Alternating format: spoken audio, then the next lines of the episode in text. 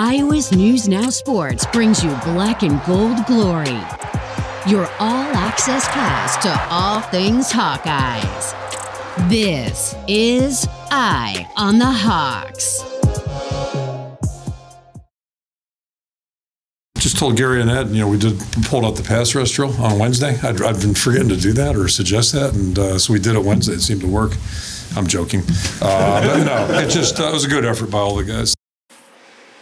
LOL, Kirk. LOL. Welcome to Eye on the Hawks, our Sunday live edition. Post Purdue, a 20 to 14 win for the Hawkeyes over the Boilermakers, going to five and one on the season. Mitch Fick, Owen Sebring, Mike Howell here, breaking everything down. We will start with the pass rush play. It was a nice time to finally call that, I suppose. Uh, as you heard Kirk joking after the game there, six sacks, 12 tackles for loss, uh, just huge performance by the defense. One that a lot of people have been waiting for, clamoring for little more on the stat sheet. Maybe we've seen the pressure coming from the front seven for the Hawkeyes, just hadn't gotten to the quarterback. They did so and then some on Saturday against the Boilermakers, and the boys afterwards talked about maybe circling the wagons a little bit ahead of the game to maybe put a little more emphasis on keeping it loose and fun out there before the game against Purdue. Um, we kind of got together as a as a unit, um, like a player led little meeting on Thursday, and just said how important it was just to play for each other, play for each other out there, and have some fun. Who, who called the meeting? Um, that was just kind of a meeting between. It was really like me, Logan Lee. Well, I mean, all the guys. We kind of knew that we needed to have a meeting, so um, we meet together as a unit um, on Thursdays, and then it may have been Friday that we went in the team room and just kind of had a just a nice talk. What all was what was the message? What was said? Just just play for each other. Um, you know, a lot of us we don't like uh, we stay off our phones with um, the media and stuff, but um, it's hard not to see sometimes. You know, people on social media, you know, criticizing us for not getting to the quarterback and not being productive. But um, at the end of the day, um, it's us in that room, and um, just play for each other. And then, like I said, one of these one of these games will happen for us. We held a defensive line unit meeting on Friday before we left for the hotel, and we were just talking about how um, we've just been playing like super stuck up and tight and super stressed about just uh, messing up our jobs. And we just said we're gonna we're gonna go out there and have fun and play together as a unit, and we're just gonna have fun the whole game. And we did that. I think we, I can speak for everybody on the D line, say that we had more fun this game than we than we have any of the other ones. Six sacks, 12 tackles for loss will certainly make things a little more fun. Aaron Graves there with the podium game, first career sack for him. Now, listen, the, I think the narrative of, oh, the boys came together and just, you know, had that kind of cinematic moment of like, guys, we need to have fun out there and go and go chase chase what Iowa football is all about. I think that's a wonderful narrative and, and it's a cool little story. I also think it helps the fact, and you guys were there, I was watching on TV uh, for yesterday. Hudson Card, who's darn good quarterback, we talked about that. He, uh, compared to Noah Kim with MSU, is not a guy who's going to tuck and run. He's mobile in the pocket. Noah Kim will go find his yards in the running game. Hudson Card will stay behind that line of scrimmage and look for opportunities to the point of detriment in, in some cases there.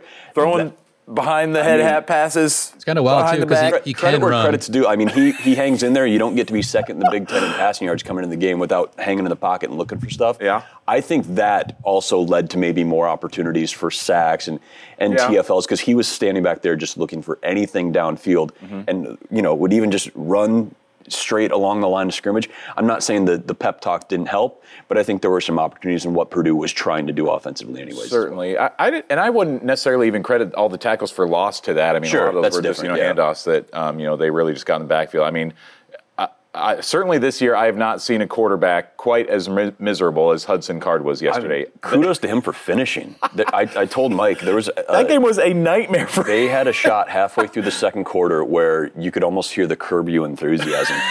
he, I, mean, he, I worried about him, borderline worried about him. He came and it sounded like had some sort of chest discomfort or was mm. playing a little banged up already. But boy. Yeah. I mean, he looked rough. But man, he he hung in, made some throws, and Sure. and kept them in it. But Yeah, boy, he he felt the full wrath of the Iowa defense. That's for sure. That is an Iowa defense with the chest full of anger and ill intent to their enemy because Said it with their chest. Can, can, Said can we take their credit for that? Because he's like, oh, we saw on social media people were saying they weren't getting to the credit or getting to the quarterback, and you know, if we're first taking right now, we should take credit for saying that. No, I'm just kidding. This is not that kind of show. Yeah, this yeah. is not that kind of show. We, I mean, I'll they, Stephen they, A. have, they have been asked a couple times during Tuesday media Uh-huh. be last couple, you know, a f- couple weeks ago. It was where are all the interceptions and all that. And obviously, again, we talked about MSU looking a little more downfield. Noah Kim trying to find those plays downfield. You get three interceptions against the Spartans. There were more questions this week about where the sacks. You know, I think they were last in FBS or something like that. Three sacks through Yeah. five games. All of a sudden, you go up against a quarterback who's standing back there looking for those plays, not running it like Kim does, and then he gets sacked half a dozen times. So Yeah, but- certainly opportunities there. that that was just I mean that was a I mean again you you have to think that that player meeting maybe made some sort of a difference. Again maybe we're making too much out of it and this is just a one week anomaly but um, they all certainly went into that press room and talked about that player led meeting. Brought up multiple times without, yeah, yes without Um, prompting. Kirk some- didn't even know about it until we brought it up I don't think Yeah, right? Kirk said something funny. He he goes, um, they should meet every week, and then he goes like, you know, I don't know. Usually, uh, player players only meetings are for bad teams, and you know, I was five and one, so. Yeah it's true. There is, I, and I'm I'm going to butcher the quote, but there's some there's some analysis of teams, and I think it goes beyond sports and just sort of you know groups in, in any walk of life of bad teams are led by no one, good teams are led by coaches, great teams are led by players. And so maybe that's an encouraging sign that the fact that they, hey, we know what we need to do for ourselves, even whatever measure of impact it may have had, the fact that a, a very veteran group on that front seven said, hey, listen, like, let's take a minute and just, you know, Yeah. circle the wagons. Buffalo Bills, Iowa Hawkeyes, nobody circles the wagons like that. Kirk, Kirk even said he was like hey I think Joe needs to have a player led meeting every week why don't we just do that Joe has, has been, uh, again, we've talked about it a few times, just a, a real delight to talk to. Um, a guy who definitely keeps it fun for sure, mm-hmm. but also you can you can tell he's he's got the respect of everybody in that room. Another guy who continues to build respect and, and has had it for a while, and we're just finally now getting to to see the dividends of that. Jay Higgins, what another fantastic game for the senior out of Indianapolis. Knows a lot of those Purdue guys. Has been friends with Tyrone Tracy for a long time. Uh, had a big day as well. 12 tackles. His first career interception was a f- fun moment for him. Uh, Nick Jackson was at the podium talking about a, another big game for his fellow linebacker. Jay finally got that pick. what was his reaction? I mean, it's Jay Higgins. I mean, at this point, are you surprised with anything that he does? I mean, I mean, he's just a, he's a football player. Uh, it goes back to his preparation. Uh, he's up late night watching film. He's up early in the morning watching film. Uh, so he's just he's going to be in the right spot every time. So you know, it's Jay Higgins. So I'm proud of him. I'm excited for him, uh, and he got it done. I think we're getting to the Jay Higgins. And I, I love afterwards when he gets up. I don't know if he was trying to moonwalk or trying to a little backwards. I don't know if that's a stumble or if that's a swagger, but uh, such a cool play. We are starting to get into the situation, and what a situation it is. Jay Higgins might not be just the the best player on this defense, or arguably the best player. He's having an All American caliber season. I mean, he really is. I mean, beyond numbers, you just watch the guy. He's everywhere. Yeah, he's a guy who I mean I think a couple weeks ago I crunched the numbers about like if he he was averaging at that point like 10.4 tackles a game, and if he kept on that pace, he would get like third or fourth for single season records in Sure. Iowa history for total tackles. But he's had I think 12 tackles the last two games, so he's bumping that average up. I mean, wild. he's going to reach a like a consistent record that's been around since.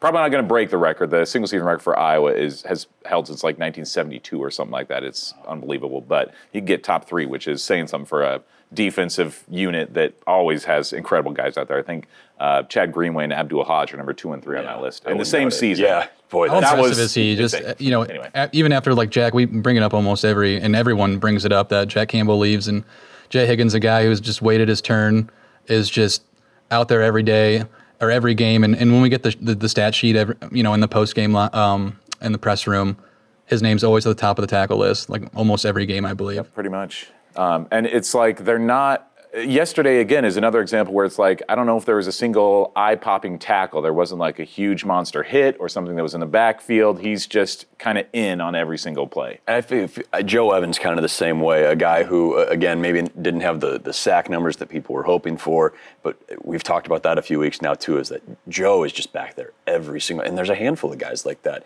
Shame on us. You can see them in the backfield nonstop if you're watching this stream on YouTube live. Uh, if you're listening to the audio version, be sure to go to the Iowa's News Now YouTube page. We've always got game highlights. Owen had one of your, you shoot great every game, but you had a, a fantastic game getting to Oh, thank you. come in uh, today and, and going through that. We'll see one of the, we'll sh- one of your savvy veteran moves we'll talk about in a little bit as we get deeper into this. But if you want to see the video highlights, those are on the Iowa's News Now YouTube page if you're only listening to this in the, the audio version. So defense looks awesome, super great. The offense in Deacon Hill's first start, well, some shakiness. Six for 21, 110 yards, a touchdown, and a pick. Numbers kind of speak for themselves. Deacon speaking for himself literally and figuratively after the game. Yeah, some QB1 first start jitters for the Badger turned Hawkeye. I think it was pretty shaky, um, especially in the first half. But you know, gonna, I'm going to learn a lot from it. You know, it was a great opportunity to proceed and grow as a player and as a person. And I think it was, you know, we got the win, fortunately, and so I think there's a lot of room for growth. But I thought I grew a lot as well.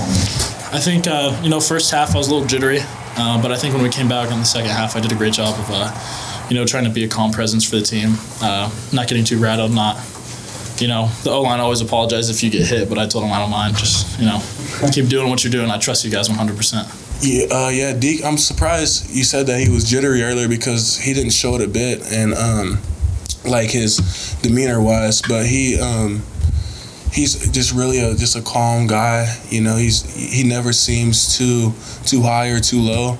He's always just someone you can you know rely on when it comes to you know bringing the team together and you know calming us down and stuff like that. So you know, it wasn't really a, a surprise. You know, obviously, you know, some balls could have been better, but that's with every quarterback. And, you know, he's he's getting better, you know, day by day. And, um, you know, really not a doubt with Deacon with me. Well, I mean, you guys saw saw him throwing, uh, and I'm, I'm certainly not an expert on quarterback play, but you know, from throwing baseballs, I know this. If, if you press or if you try to you know do too much, sometimes the ball sails, and I'm guessing that's probably what it was. Uh, but I, I thought he you know kept his composure, and then a couple of them we didn't help him on again. We're, you know catch you know got to make the makeable plays, and we didn't always do a great job of that. But you know he hung in there, kept doing a good job, and that last one he threw down our right side and looked pretty good to me. Yeah, a, a couple more drops there. The the interception was a, a ball to, to Seth Anderson that really just went through Seth's hands. It was a tough one. And then it takes a, a weird hop. Reminded me of Nate Stanley to Ihmir Smith Marsette against Minnesota in 2017. It was a similar one down that same sideline. And it goes off Ihmir's hands and just drops right into uh, Minnesota safety's hands. And very comparable. that There's a ball you got to catch, and it takes a weird carom and, and becomes an interception. If I may have a side tangent before we go on to Side Deacon tangent Hill. away. There needs to be a different statistic for interceptions like that because Tipped it's like, interceptions for sure. Yeah. Yeah. because it's like Deacon did nothing wrong there. I, I thought it was a good pass. That, you was know, hit very good pass. Hit Seth, and he should have caught it. He should not be credited with an interception there. There either needs to be like uh, a different statistic that they literally like make up four plays like that that could be ruled kind of like how you do hits and errors in baseball, where it's like a judgment call, like oh the receiver should have had that, or like just rule it a fumble instead or something. I mean, They have an advanced stat. They have the I think interceptable pass. oh really? Um, yeah, I think it's behind a paywall on like Pro Football or whatever. but um, I, I think you know in that sense though he did throw one that probably should have been picked um, by the goal line Mm. uh, when I was rewatching the um, the highlights. Mm-hmm. So I guess interceptable passes take that one away. Yeah, Take the one still that the guy one. dropped. Yeah. Well, it was a hard thrown ball, but and it would have been a tough play to ma- make. Yeah. There is, and, and shame on me again for not knowing the exact terminology of it, but there's, I think, like a perceived completion percentage or something like that. Of hmm. Yeah. it factors in drops and, and balls that are there. I think, listen, there's there's only so much lipstick you can put on 15 incompletions out of 21 attempts. you weren't about to call Deacon Hill a pig, were you? No, absolutely not. I would not I do didn't such think a so. thing. I, I like I like this kid too much. But you see the first half numbers there. There were drops. The the glass half full view on this is that there was a, a pass batted down at the line. Uh, there was a third and goal a- after Cooper's interception where Leshon goes out on a wheel and he doesn't see him and he goes down the middle. I think he was going to Stilianos and uh, a Purdue defender was right there and, and dropped what could have been an interception uh, in the end zone. Probably good that he throws the ball that hard in that situation. A lot of these passes, though, were only high overthrow where nobody else was going to be able to. They weren't in danger, so to speak. They, And were just a little, a, a little, a little high and, And I- high and wide. I definitely, I mean, well, I mean that one to, to Nico. He's he's leading him, and yeah, it's a, a step or two ahead of him, but it's not in any danger. And I think there's another one here. I think this one's to yeah Diante. That's yeah disguise on him. So that's You're the gonna good miss news. it He this wasn't long, but you know, 29%. That, that definitely needs to improve if they're going to win next week. but that one, yeah, that's the one to to Seth. Seth has to catch that ball. Yeah. you know. It's, I mean, th- some of those over, like, I guess you're right. An overthrow is better than an underthrow because it's not getting intercepted. But boy, The touchdown It's pass was tough. pretty though. Yeah, three of fourteen is tough, but that's this is where it doesn't forgive everything, and not that it's forgiveness or whatever. There's no guilt here. Mm-hmm. But third and two, when Brian Ferentz dials up a play, and says, "Hey, like we're going to trust you with a throw," and he throws a dime like that, that alleviates, I think, some concerns of like, okay, when the chips are down and you put it on Deacon Hill, he can put in a throw like that. That's as, as pretty of a throw as you could ask for. have have we seen anywhere else where there uh, where it shows his uh, QBR for the game? I know that there It was, was two, didn't you say, Mike? for the Yeah, fi- it was two. for the final. Yep. Six of 21, 110 yards, touchdown pick. That's pretty rough. That's uh, yeah. Not ideal. The the, nu- the numbers don't tell the whole story, but they there's a lot of chapters in there. That, that, that's for sure. That's a heck of a story. Um, yeah, and I, I was encouraged. Like, boy, you know, we talk about how much we really like Deacon as a person. He's a fun guy to talk to. And again, in the post game presser, he, you know, you could tell he was a little disappointed with his performance, um, but he seems like a guy that you know can shake it off. And Erick All even said there, yeah, he was like. I didn't. I couldn't even tell that he was shaky based on his demeanor out there. Like I think he maybe just had those jitters where it's his first game as a college quarterback, and um, you know he's going to come out and throw some. He's going to airmail some passes, and um, hopefully you know move on to the next one because that that Wisconsin game next week is going to have some major storylines with it. Sure. You know, homecoming game for him. Really appreciate too the honesty because a lot of quarterbacks wouldn't come out and just say, "Hey, I had some jitters." Yeah. Uh, hey, I had some jitters, but you know, I was a little nervous. You know, first start, blah blah. A lot of people would just be like, "We need to get better." You know, t- uh, talk like that. You know, like coach speak and stuff. So I think there's probably the narrative of guys that don't get too high or too low are kind of mundane. There's a better word than mundane, but you know what? They just they're a little more even keel. Whereas Deacon, he's he- we've said that from the beginning that he's got a little more personality and a little more open. And so yeah, I think he still has that even keel mentality and approach, but he's still himself, and he's a little more affable than you would normally see with a, an attitude like that, where you're not shaken up by a ton of things. I think he's still, and he's open and honest about it, Yeah. which is great. And now, oh, go ahead. I, I, I was just going to fish. I don't think it's in the. Or oh, well, no, we're, we're going to talk about it a little bit. So carry on. We've got the. I just had to check the rundown here, but yeah, Sure. we will. Yeah, we'll get there. So I don't know what you guys saw or if you guys thought about this at all. I at never, never at any point watching this game thought, boy, I wonder if they're going to put Joe in and see what, what Joe Labas can do. that thought never crossed my mind. It did apparently for some people, and Kirk was asked about that after the game. Was there any thought to go to Joe and For what? um, Joe and Labas? Yeah, Why? I mean, during the game? yeah. No, the answer is no. No, Deacon. I mean, Deacon's our quarterback right now, Yeah. and, and that's no offense to Joe, but I mean, that'd be kind of silly. Make a change. That is the 2023 edition of What's the Upside. Um, again, and I listen. I was in a really good position in terms of just what they have, all things considered, with quarterback. That you've got a guy in Joe Labas who spent all bowl prep as the one and started a bowl game and won a game uh, against a good Kentucky team, wh- while not having to do a ton of stuff there. But he's also been out for a long time. And at what point in Kirk Ferentz's 25 years has he been a guy to like, well, they had a bad 30 minutes, yoink. it just, it, it never crossed my mind. I'm sure it, in, I think in a day and age where you see other teams work very quickly, sometimes whether it's wholesale changes on offense, pulling dude if he has a few bad drives and trying to mix things up. Mm-hmm. That I, you guys were there watching it. Did you ever get a sense from anybody else or yourselves that that was a, a thing on the table. I personally never even had that thought, I, and I, it's funny because when when they asked that after the game, I was like, oh yeah, I hadn't even thought about Joe a single time. I mean, um, yeah, for for your first start to like have an idea that you Sure. get pulled, yeah, no way. I mean, I I think I'd be under the impression that if he struggles against Wisconsin and then he's struggling against Minnesota, maybe you consider it, but still, you got to give this guy a little bit more of a leash, Mike. Better unmute myself. I'm in your boat. Oh, and I did not. The only time I thought about Joe Labas when I was getting a warm up video, just in case something happened, you know. Um, but looking back at the stats, when you go into halftime, and I forget what the halftime score was. Let me pull up. 10 7, wasn't 10, yeah, 10 7. Because TJ Sheffield scored that. The- Purdue had just scored, and when you look at the, the first half, Mitch, you, you brought up the first half stats, you know, three for f- 14, 28 yards a pick.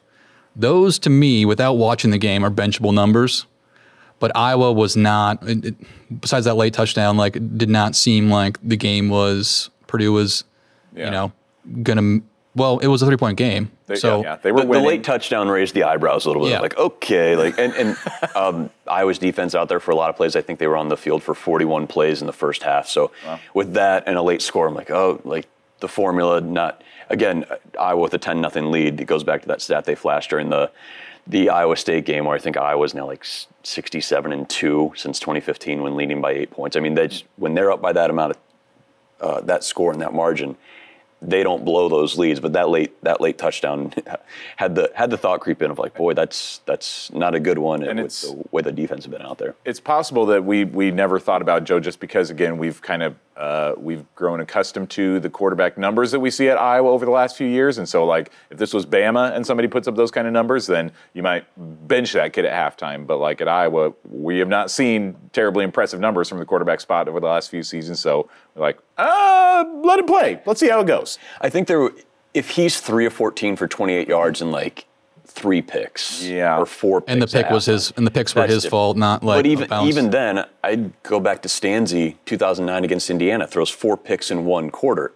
Granted, that was a day. I don't know if you remember that back in 09 I where do, yep. the wind is whipping, and I mean, you couldn't throw a ball 10 Halloween yards without weekend. it being caught up in the air. And he threw one deep to DJK that was meant to be a 40 yard ball and stopped at like 25 and just kind of dropped down. That's It a was- little different than because when. Rick Yeah. threw a Rick six, you know the Hawks were going to win. Again, that's like, yeah. a little weird that I, year. I loved in our in our interview a couple weeks ago. He made some crack about like, yeah, I know it's tough to come back from a pick six. Like, you know, he threw four of them in 09 and things went well for the Hawkeyes. Six completions for Deacon Hill against the Boilermakers. Five of them to Erick All, who had quite the day. His best day as a Hawkeye. One of his best days as a, a collegiate player. Of course, had the 22-yard touchdown grab too that ended up being the uh, one of the deciding plays in this game. Big day for him, so it was great to see again just a picture perfect ball from Deacon. Not just a great ball for him to catch. I think both of his touchdowns. Well, he had a short one from Cade in the first game against Utah State. Then he had the the screen last week against Michigan State. That's his first one where he's got to be a little bit of a, a true receiver, and then this was a great throw too to Oh, great to set up. And that's that's what Erick All can do, folks. That's why that's why it's so tantalizing to have him in this offense now, particularly with Luke Lachey out. And then, boy, he he can kind of catch the ball wherever. That's it's fun having a guy like that who has the the mindset and the skill set of a wide receiver, but. Again, he's probably one of the best blockers out there too, outside the offensive line. He he had some blocks uh, to open up holes for Leshon and Kaleb, and we'll get to Kaleb here in a little bit. Where, boy, he he doesn't look like the the bo- most physically imposing blocking tight end, like maybe like prototypical look you might think, but man, he he knocks dudes. Over the first three games, I mean, with with Lachey in there, you're like, all right, Erick's going to be a nice like uh, safety net. Sure. Uh, you know, Cade's got a relationship with him, so you know he'll, he'll be a good second, you know, number two tight end. But like, dude, this dude is like a first round draft pick now. like, he's fantastic. He- incredible. He, looks like an NFL receiver or uh, NFL tight end. Yeah, I Five, agree. five catches, 97 yards. When you've got a guy who's averaging almost 20 yards a pop on a reception, and he's a tight end, Yeah. um, again, that quintessential tight end to you folks. Yeah, Yeah. the grad program alive and well as well. But of course, the day belonged to number two. Great to see Kaleb Johnson in the backfield, 17 carries, 134 yards, and that 67 yard touchdown on, I believe it was his second touch of the day. Talk about announcing your presence with authority. Uh, Kaleb's got some history with some of these Purdue players. Of course, had a great game in West Lafayette last year. Uh, he spoke about that relationship and and maybe some of the dialogue uh, between 2022 and 2023 after the game. Mm, It's just like I feel like against them is just personal to me because I got a lot of people that I know on that team. So it's just like we a lot of just stuff talking to each other on the phone for the game. So it's just it's just it's, that's what it is basically. So Stuff talking. I'll let you uh, cleaning it up. Figure that out. Yeah. Um, boy, this was.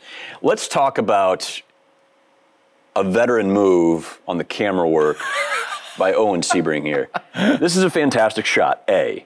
I right mean, there, you got it. Sometimes you're just in the right spot at the right time. But like folks, that just came right at but me. other times you know what you're going to do. So maybe got cut out there. Um, are we having some video playback? Maybe some issues here, Mike. It's a little choppy. We'll see if we Oh, get there it we here. go. There- That was a But little so here's as we gloss over just a great run. Watch the camera lens and what it does here. Oh no, this this is um Oh, this is the your your YouTube video. The videos that this is the YouTube. I, I downloaded too high a quality, so they're they're Oh messing yeah, with the stuff. that was like a gig that I sent off Yeah. for Kaleb. Sorry, you had a big game, Kaleb. My bad. um, Owen switched a filter like on the fly on the camera, which is basically like changing a quick camera setting to get this awesome moment right before he goes and blows a kiss to the crowd. Yeah. it was just it was, it was a savvy veteran move. I was going to give you some depth for that. I mean, our, our cameras are so great because they have such powerful zooms on them that I can, see, you know, I can stand ones, in the yeah. end zone and see something happen on the other 20 yard line. So that's why it's great. You know, you can see him coming all the way at me. But you know, when you're on the powerful zoom, you know, a, a guy who's right next to the camera, you're going to be just seeing his eyeball rather than his whole face. And so, just got to like back that baby up so you can uh, get a full shot of him, you know, blowing the kiss. He came over and I was like, "Is he? Is he coming?" I thought he was coming to the camera. I thought he he was too. around. I was like, Watching it "Oh back this morning, come like- on, come From on." my angle, Like, looked like he was gonna going do straight to your camera. Yeah, I'm- and he did. He like You bumped asked him into me. about it, I'm didn't like, you, oh. Owen? What's that? You asked Kaleb about blowing the kisses, oh, right? Oh yeah, because it looked like he. I mean, he kind of turned around, and was like going back to the sideline, and then he like doubled back and kind of came over, and I again thought he was coming to me, but he like elbowed me out of the way, and then he wanted to go over to the fans and you know give him a big smooch. See, we were spoiled because I think it was the Holiday Bowl. Zach Hanley had Ihmir Smith Marsette. I think it was on the the sweep that he ran in for a score. Literally runs right up to Hanley's camera and gives him a thumbs up. and now every every time a guy's coming towards us, I'm like, we're gonna get another one of Bring these, it, and it it, never it. that never happens. I, there are times where somebody's, you know, if somebody's scoring a touchdown in high school, college, whatever, and they're like coming right for me, I'll, I'll sometimes give them a little bit like, give one of these. Yes. Like, come on, give me Good. something. Good. Uh, Kaleb again, 17 for 134 and a score. Leshon Williams, very quietly, 13 carries, 74 yards, uh, without a run longer than 17. So he had a great game. If you take away the the kneel downs and Deacon's sack and the, the high snap where he lost a big chunk of yards, 31 carries for Iowa's rushing attack for, I think I'm doing the math right here, 212 yards, which, again, even if you take the 67 yard route, that's a nice little clip. Uh, again, the, the offensive line is really shown some stuff uh, the last few weeks, especially now you get Kaleb back. Uh, good to see the, the running attack opening up a little bit more. Not to be the Debbie Downer of the bunch, but. I think it needs to be asked. You know, this offense, I don't think Purdue has a very good defense. Um, We talked about how good they were at sacks coming into this yeah, game, though. I, don't- and I think they only had one. Yeah. Yeah. But are you concerned that Iowa's offense couldn't just shut the door on the Boilermakers, and or I feel like there are more points out there. Kirk even said so last night. Um, Twenty points against this Purdue team, you know, like they did enough to win, and that's always the Iowa way. Yeah. But I think heading into especially next week, you have to be a little bit concerned that this this, this offense can move. And It score. was it was pointed out for certain contractual things that people have spoken about for eight months now that there there was an opportunity to maybe score once more after that final fourth down stop uh, in Purdue territory. Uh, a- again, I, th- I think it comes down to a couple missed throws, maybe keep drives alive, and you know things like that. So yeah, there, there's probably a cou- couple scoring drives left out there. Another thing we they took back. I took a step back from last week. There were zero catches from receivers. I know Seth had. Is that right? No, Seth had a catch. No, he had a carry. Seth had, Seth had a carry. It was Yeah. Kaleb had a catch, and then the rest of the, the five Seth had a drop that would have been one, but not a lot of targets. And that's you know I think Nico had a target. Nico had a target. Last Lyons week there was couple. what like Seth had a couple.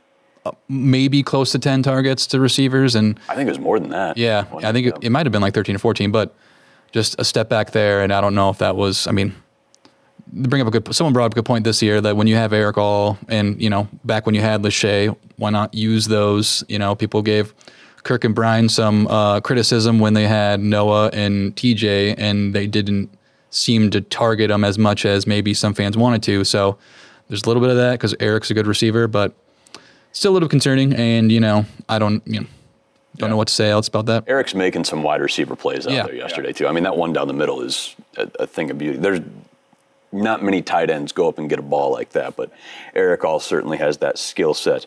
There is some, and we talked about this on Wednesday a little bit. Noah Shannon, I, you you scoff, didn't scoff. You were taken aback by me saying 100 percent that he 100% plays this was a year. high percent. I I have no reason not to double down on that now. It sounds more and more 200%. that there is a lot of confidence. It might happen earlier than we initially thought that Noah Shannon is going to play this year for the Iowa Hawkeyes. The NCAA announced a few days ago they're going to go reconsider the reinstatement guidelines for sports wagering. Again, Noah has been out for the year because betting on a, a team at the University of Iowa, not a football team, otherwise he'd lose all eligibility. Uh, but placed some sort of wager that has him suspended for the season. Kirk, after the game, saying they've heard what we've all seen, and boy, things seem to be moving in the right direction. Yeah, I think I don't know if I'm allowed to say we have encouraging news, but I think we have encouraging news. So I'll, I'll verify that Tuesday. But at least, yeah, hopefully, uh, I wish everything had happened sooner in this whole scenario. And if the world were perfect, it would have. But um, you know, it's any encouraging news is a good thing. So we'll I'll, I'll know more Tuesday, but we're optimistic. You know, anytime you have a veteran guy, uh, and it's ironic. You know, the he's a six year guy. We had three six year guys this year, and you know, he's been out. So any anytime you um, get a guy back with his experience and the quality of person he is, his leadership, that that's always a plus. But I, got to tell you, the big bigger issue for me, not so much in May, but now as I've watched this whole thing unfold, uh, to me the whole story is just the. Um, yeah, when you when you have to explain to a player or his parents something that doesn't make sense, right? You compare this to that, and the player and the parent can look at a million examples that are more egregious, and then you look. That that was the hard part to make something that can't make sense. Try to make sense. So, and then to watch him walk around feeling like he's done something wrong, which we understand. He we, he's understands he broke broke a rule, but I mean, is that worth capital punishment? It's just it's silly, and I, I think that um, that's been the hardest thing for all of us. Yeah, he's Kirk's maintained that from the beginning since we talked. I think in in August when he first revealed that it was a, a season long suspension. That no crime was committed here. A rule was broken, certainly by Noah Shannon. He's acknowledged that. I mean, heck, he had the wherewithal to pull himself out of Big Ten media days because of his involvement. And uh, yeah, a great parallel of explaining something that doesn't make sense. That's boy, what a paradox that sounds like. We're supposed to learn more on Tuesday about Noah's situation, eligibility, whatever that may be. Sounds very encouraging. We talked on Wednesday that the NCAA had said they wanted to at least have things ready for a vote by the middle of October, by the end of October, voting on this.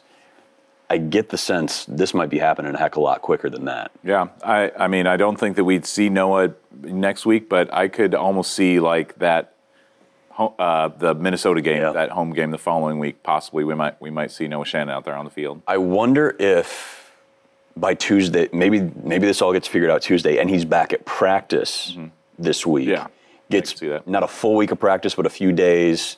Still out for Wisconsin, and then he's got a little a little more preparation time heading to Minnesota. But listen, the damage has been done to a certain extent. He's missed six games of his sixth year that he came back for.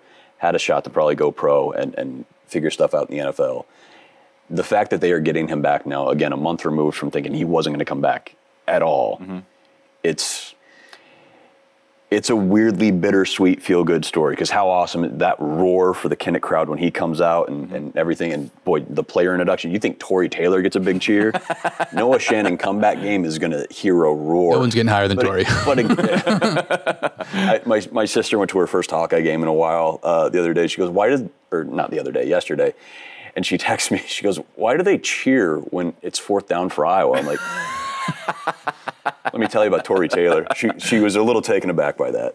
Um, so I do explain that to her. But it it's still the bittersweetness of it. Sh- probably shouldn't have ever been this situation where a dude is missing half of this year over a thing. Again, uh, explaining to people something that doesn't make sense. But Noah Shannon, by all accounts, is more than likely going to get some games in 2023. And Yeah. you, you can't be mad about that. Yeah, I, I certainly I love to see it, and I, I wouldn't be surprised again to see him at some point be uh, be named a captain out there. You know, possibly there for the coin toss in midfield. I feel like there's enough respect in that locker room that he'd be that that guy that might be out there. Um, it's worth noting too, and I forget if maybe I just mentioned this to Mike yesterday, but somebody pointed out to me on Friday that like I don't know, I was chatting with somebody about um, just the upcoming wrestling season and like you know potential transfers or whatever, and I was like, oh man, yeah, but they're you know potentially going to be missing a lot of folks this season with some suspensions. Um, but he was like, if the NCAA reverses their stuff, like they might all be good to go because I don't. Tell me if I'm wrong. This is what he told me, and this guy knows wrestling. He was like, "You can't gamble on wrestling." Or like, as far as I know, I, So- I, I've mean, I seen a haven't, I haven't gone yeah. too far down the rabbit hole, but I. So these are not guys who would be gambling on their own team, obviously. So it's like all of those guys that were wrestlers that were potentially going to be missing this season, they're all coming back then. I actually think there's one book, and I think, and I'm just having a memory of listening to the Iowa Everywhere pod because they're with Circa Sports. I think they came up with a line for Iowa State specifically, but they don't do it like. I could be wrong on that, but I think they had that. Yeah. Um, and they don't do that for every like meet. Right. Okay. But again, we'll we'll learn more on Tuesday, and certainly uh, on social media and on on Iowa's News Now, we'll get all those updates out there, and certainly we'll talk quite a bit about it in Wednesday's podcast, getting ready for Wisconsin. But speaking of spreads and lines and all things picks, again, uh, this is the time of the podcast where I point out it was a terrible idea for us to base picks this year on spreads because we're not that great at it. Uh, but this is what we have after this past week. Uh, Nebraska and Illinois playing Friday. Uh, boy, Illinois, man. So disappointing We for were here them. Friday, and Kason Frericks, as we've established, is a, an Illini fan, and that young man is going through something here in 2023. I thought they'd be so much better than they are. Yeah. And they did lose a lot to the NFL They like, just on the ball. defense. They just turn Yeah. the ball over, man. Altmyer is a, a great player, but eight picks is uh, that's a rough spot. Boy, Maryland looked like they were going to be uh, the story of the weekend for a while there in Columbus. They ended up getting a push in a 20 point loss, but. Man, like I said, they, they get to host Michigan and Penn State in the back half of the year, and uh, Maryland showed at least for a half in Columbus until I, more impressed with Ohio State getting things put together and Yeah. and, and Ohio back State actually covered the actual spread at, at kickoff. They was sure. it went down to 17, but when we did this on Wednesday, it was 20. Just to note. Um, I mean, hats off to Howard keeping it within three against Northwestern. That was shocking. Like- especially when they get you know they went 10-10 at half against Penn State last week and FCS Howard. Yeah. Um, I don't know if they're good in FCS. Who knows? I'm not going to look into that. they are not. I mean, You're not going to just type Howard football into Google like I am right now to see what they've got. Uh, two and three. Yeah, I mean they're they're a they're a HBCU out of uh, the DC area, and so it's like they I think play in a conference that like they don't even like the HBCU conferences don't even like get a automatic spot in the playoffs for FCS. I mean they're That's true. Yep. they- they're not regarded as great football programs. They opened with a loss at Eastern Michigan in Ypsilanti, 33-23. Uh, beat Morehouse College 65-19. Lost to Hampton 35-34. Beat uh, Robert Morris 35-10, the uh, the alma mater of uh, our Iowa's News Now colleague Kaylee, Whitlatch. Sure. Um, I believe Wale played football for Robert Morris. From the, I'm a big Wale guy, man.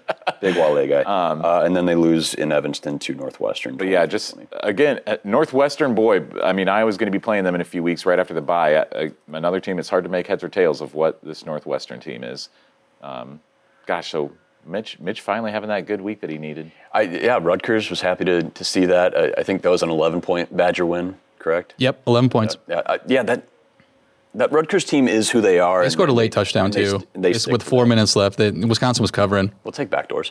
Uh, boy, I don't know how much you guys got to watch that that Michigan Minnesota game, but Kaliakmanis throws a pick six first play, and uh, things just got sideways real, real quick for the Gophers there. Michigan rolled. That's as, that's as good as Michigan's looked against one of the best teams they've played. I, Minnesota, when they when they have their game, they're kind of like Iowa in that sense. If they keep things kind of at their tempo and what they want to do, they can they can win those kind of ugly games in the trenches with the, the running game. There is as good as anybody. But boy, when things get away, they, they can get away quick. I think maybe I need to retire from uh, any Minnesota picks from now on too, just like we're retiring from Illinois picks. Are you over for, for Minnesota? I mean, year? I feel like they've killed Ofer their. Uh, with yeah, the they're relying on man. Mitch's knowledge too much. To, Well, yeah, it's pick it's been rough for. Well, Mike and I were talking about this before we started recording. So Cole Kramer's the the backup quarterback from Minnesota. He's and he's played quite a bit since a fresh freshman year. Uh, but he's been the Wildcat guy, so I don't know. Kaliakmanis is probably the guy there, but kind of the same boat as uh, as Altmyer a little bit. Six touchdown passes, but he's got six picks, and you know even going back to the opener against uh, Nebraska, I believe that was a Thursday night uh, on Fox. Just uh, fires a little high, accuracy is a little bit of a thing, but that's uh, and again, I think Minnesota's receiving core maybe I can't remember if oh Brockington might be out still, but uh, that's that's the Gopher situation. We'll worry about them next week. Uh, right now, it'll be getting ready for that Wisconsin game. I we'll get into final thoughts here just in a, a bit. I talked about this with Mike too. I wonder if you know Deacon talking about being jittery. Does he feel a little more comfortable for his first road start going to a place that he knows fairly well? Yeah, a little familiarity. I would I would be a little worried, I guess, if I was an Iowa fan. Just uh, I mean, going back to Wisconsin, where those guys really are going to, you know, yeah. the, the students are going to be, you know, really letting them have it, and um, I mean, it's the jitters are not going to ease up at all uh, come next week. So that would uh, concern me potentially a little bit. Um, yeah, I'd be. I'm, I'm a little concerned for next week. I think coming into the season, though, um, if you're pegging two losses, you know, maybe you'd pick Penn State and Wisconsin. So in that sense, maybe the pressure's off. That you know, I guess the pressure to win the West, though, if you want to, if this team wants to win the West, which they do, mm-hmm. you're gonna have to beat Wisconsin because um, I believe they have no Big Ten losses as of yep. right now. 2 0, 4 and 1 overall. Of course, the, the loss to Wazoo. Um, yeah, so that's the, the road to the West is going to go through Wisconsin. Yep. I mean, it's it might not be completely decided next Saturday at Camp Randall, 3 o'clock on Fox 28, but uh, a, a big swing of which way the West could go is, is probably yeah. going to be decided there at Camp Randall. Largely, yeah. Um, yeah, so I, I, would be like, yeah, I, I, would really love to see Deacon take a step in the good, right direction, and another week of practice certainly can't hurt. Just to get a little bit more comfortable with. And of course, offense. Jazz Jazz Patterson might be back there. Uh, we were talking about maybe he uh, just needed one more week after Purdue, and he comes back. It would be nice to have yeah. the full fleet of running backs healthy. Certainly, again, Leshon Williams, uh, a, a, really nice day behind an explosive day from Kaleb, but you know, uh, another week to, to maybe get healthy a little bit. You were missing Nick DeYoung on the offensive line yesterday as well. Um, Connor Colby, I think he's been banged up a little bit. Mason Richman was questionable, but he was out there. So you get another week to hopefully get DeYoung back, your most versatile uh, lineman. And yeah, you're going to need all hands on deck anytime you walk into whether it's Barry Alvarez or who, or Luke Fickell or whoever's coaching up there, Paul Chryst. It's it's Wisconsin. It's a battle for the Heartland Trophy. You're going to need all your facilities and all your uh, all your weapons with you for sure. Yeah, uh, it, I mean, we really did get a chance to see. I know we were going to maybe this Wednesday recap some of our preseason picks and see how they're coming along. Sure. Um, Kaleb Johnson, who we pick, who at least I picked as my uh, offensive MVP pr- prior to the season, boy, yesterday was really the game where you can see what this guy can do. Yep. I mean, he is so good and such a huge weapon on that offense. I mean, last week, boy, that rushing game was non-existent against mm-hmm. Michigan State, and so just put Kaleb back in that role, and he can do a lot. And Leshon's a great like. Again, a great like backup to him where he can come in and do some things like just those two together, a great one-two punch. And again, if Jazz is in that mix as well, I mean that running back room can be very dangerous if they're all healthy. We'll see if that's a total game changer. Like I wouldn't want to know what the game was like if that 67 yard touchdown wasn't scored in the first quarter. Yep. You can little pressure off him, you know, and jump out to that 10 nothing lead. Probably could have been even even larger lead, but but still playing maybe at a zero zero if Purdue scores, it's it's a whole different game. I think a little bit. Did we get any updates on Ostrenga? He was out as well, Addison Ostrenga. I don't think anyone actually asked about him, which yeah. That's true. So I don't think so. I'm guessing something happened during practice week or something like that. Another thing, just as you mentioned, Ostrenga, that maybe is a little bit of a concern of mine for the offense is that, like, you know, when when Lachey was healthy, they kind of knew, like, boy, we've got a couple of great tight ends here with with Lachey and and Erick All out there. I mean, after Lachey went down, it was kind of understood that Stilianos would be the number two tight end, and we've not really seen hardly anything out of him over the last three games since he came in as that number two guy. He was the target on that one, uh, that third and goal play I was talking about, where Leshon was out on the wheel. That's that's who Deacon was looking for. Yeah, went a little too far with the ball, and again threw it um, pretty close to a, a, Purdue defender. Could have made a pick, but so I think maybe he's looking for him, but that's also, uh, yeah, I don't. know. Maybe it takes a little while to, to find your number two tight end, at least in terms of targets and where you're going to. I wouldn't mind seeing like a little philosophy change. Maybe take you know, I, I think Stilianos is a good backup, but yeah. um, you know, I, th- I still have confidence in Vines, Anderson, and Ragaini. So like or Ragaini.